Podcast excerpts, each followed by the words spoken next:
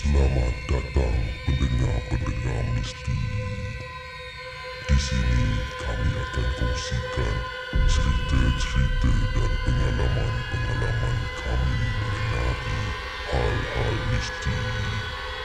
Janganlah anda terlalu taksub. Anggapkanlah ini hanya hiburan sahaja.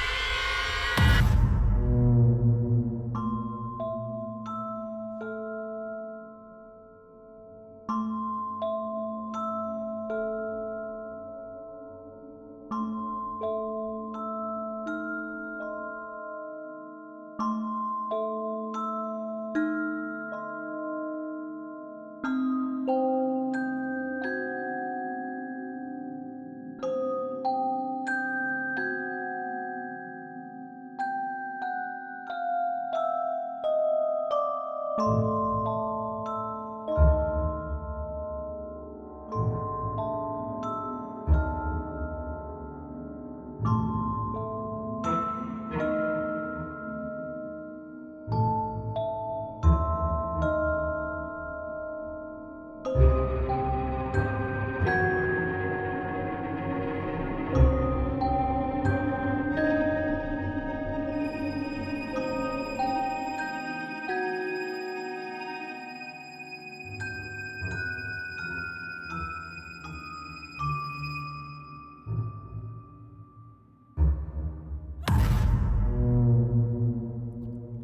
Terima kasih kerana bersama kami di Mistik. Saya Hosanda Amin Mende. Pada hari ini Azmi dan Amin tidak dapat hadir di recording malam ini. Tetapi tetapi tidak apa kerana aku akan membaca satu kiriman yang dikongsikan menerusi DM di Instagram Macam Cakap. Terima kasih kerana berkongsi sudi meluangkan masa bersama saya di Mistik dan juga pada kiriman cerita ini saya amat menghargai usaha anda dan anda meluangkan masa untuk menuliskan cerita untuk dikongsikan di Mistik. Katanya dia dapat relate dengan cerita ini bila aku ceritakan kisah seram yang berlaku dekat office kerja aku. Di mana saat seelas di mana se apa? Apa eh? Kertas eh? Seulas kertas. Seulas kertas. Hmm okey. Seulas kertas ulas ke apabila satu kertas tiba-tiba jatuh di waktu malam dan ofis itu hanya aku seorang yang bekerja saja. Dan bila bila kertas itu jatuh, tempat tu agak rasa seram lah. Ha, sebab itu, bila dia kongsikan cerita oleh pendengar mistik, dia kata bahawa tapi cerita saya ni tak seram sangat tau. Cerita dia macam gitu je. Tak ada macam terlalu drastik. Tapi saya berkata tidak apa kerana ini pengkongsian anda. Benda-benda mistik ni bila dia berlaku, dia kadang-kadang tak adalah seteruk mana. Kalau seteruk rabak gila tu dah consider wayang lah. Ha, dalam wayang kau boleh nampak benda-benda seram macam ini kan. Pasal orang basically they will exaggerate everything inside a movie dengan sound system orang dengan dengan orang punya grafik and and many more. Jadi kita hanya manusia di dunia ini kita dapat merasakan benda-benda mistik kis uh, benda macam uh, eerie vibe then basically kita macam wrong place at the wrong time lah. Jadi dengan cerita ini aku tak nak buang masa aku nak kongsikan cerita daripada Nora terima kasih dan mari kita mula.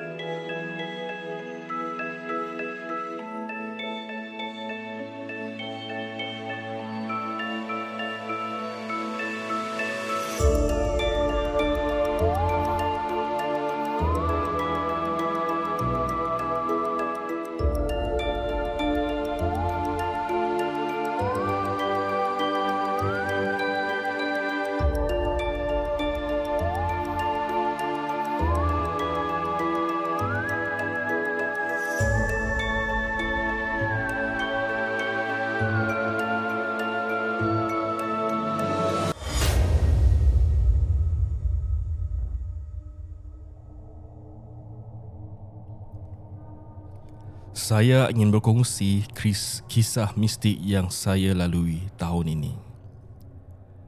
Kejadian ini berlaku di tempat kerja saya. Pada permulaan tahun ini, saya baru sahaja berpindah tempat duduk untuk lebih rapat dengan rakan-rakan sekerja saya. Tempat yang baru ini memang amat selesa dan saya rasa senang sekali bersama jiran-jiran baru di sekeliling. Semuanya di tempat baru amat sempurna sekali. Kecuali keadaan lampu yang betul-betul di atas tempat duduk saya.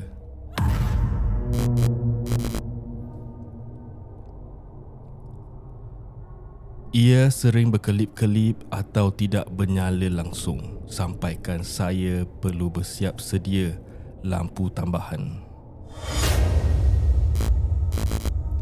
Lampu tambahan ini menggunakan USB untuk senang dihidupkan menggunakan laptop.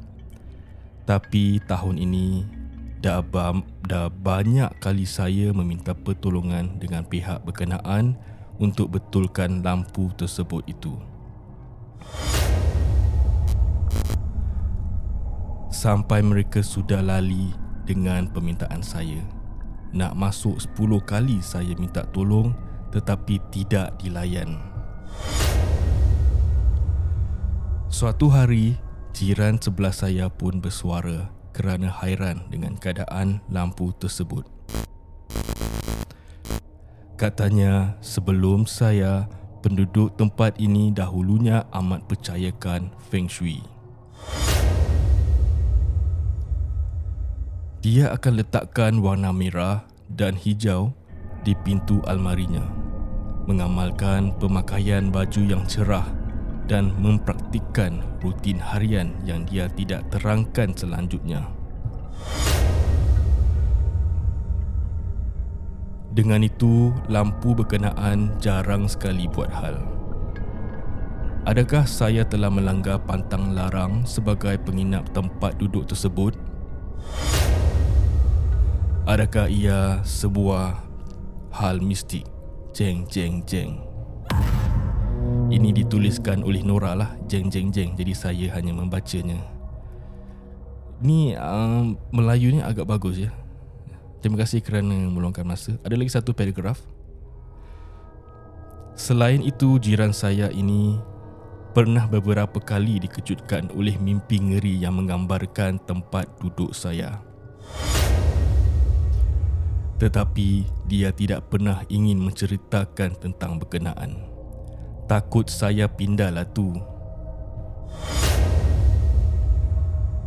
Nasib baik saya tidak pernah nampak sesuatu yang menakutkan.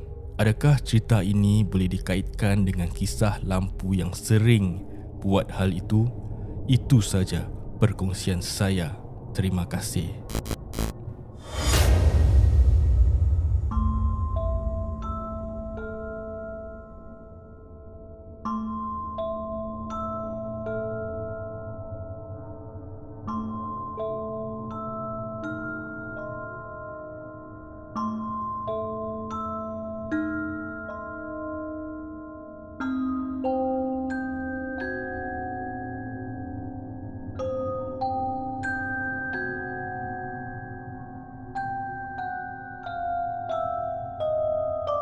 Música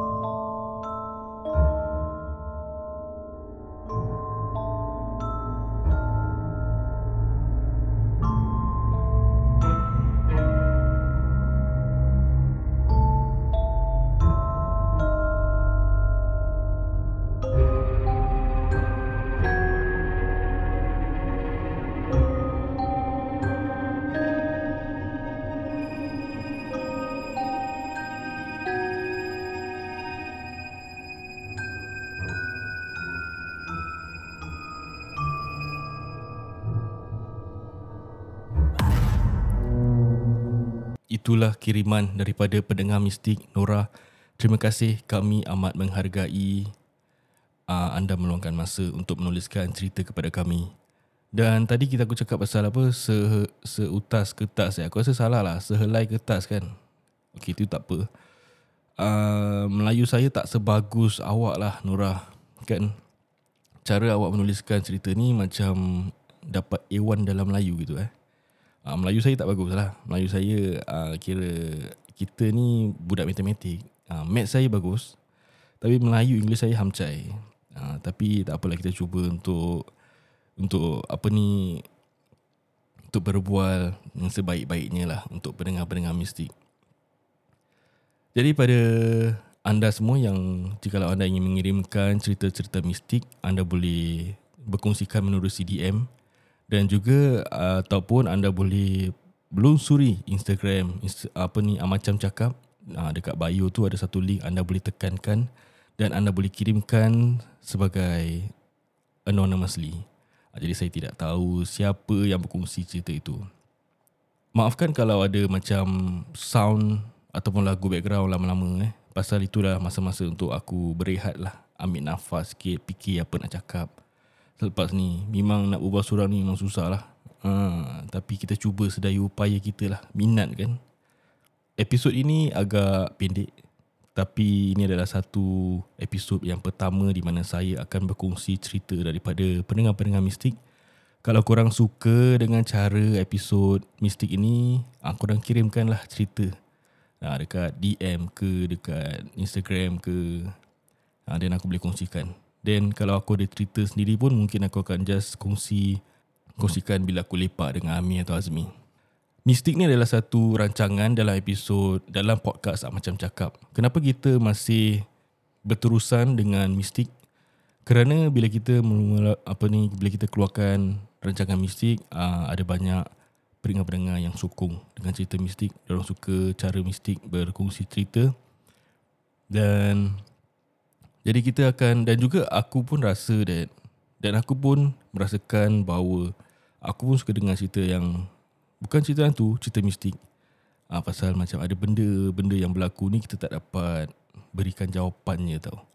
It's a lot of confusion, a lot of questions that tak boleh dijawab. Jadi kita akan meneruskan rancangan mistik. Terima kasih kerana mendengar sampai di sini saja. Kepada sesiapa di sana yang belum follow Amacam Cakap, sila lungsuri Instagram Amacam Cakap, follow kita dekat Spotify dan kalau sudi sila rate, rate yang bagus-bagus ya kat atas. Dan itu je lah. Jadi kawan aku ni nak cakap sikit. Uh, dia adalah satu virtual podcaster yang aku panggil lah daripada alam dimensi yang keempat. Uh, silakan Bro John. Terima kasih pendengar-pendengar misti. Menemankan hos Amin Mandy. Kita berjumpa di lain episod. Sekian. Selamat.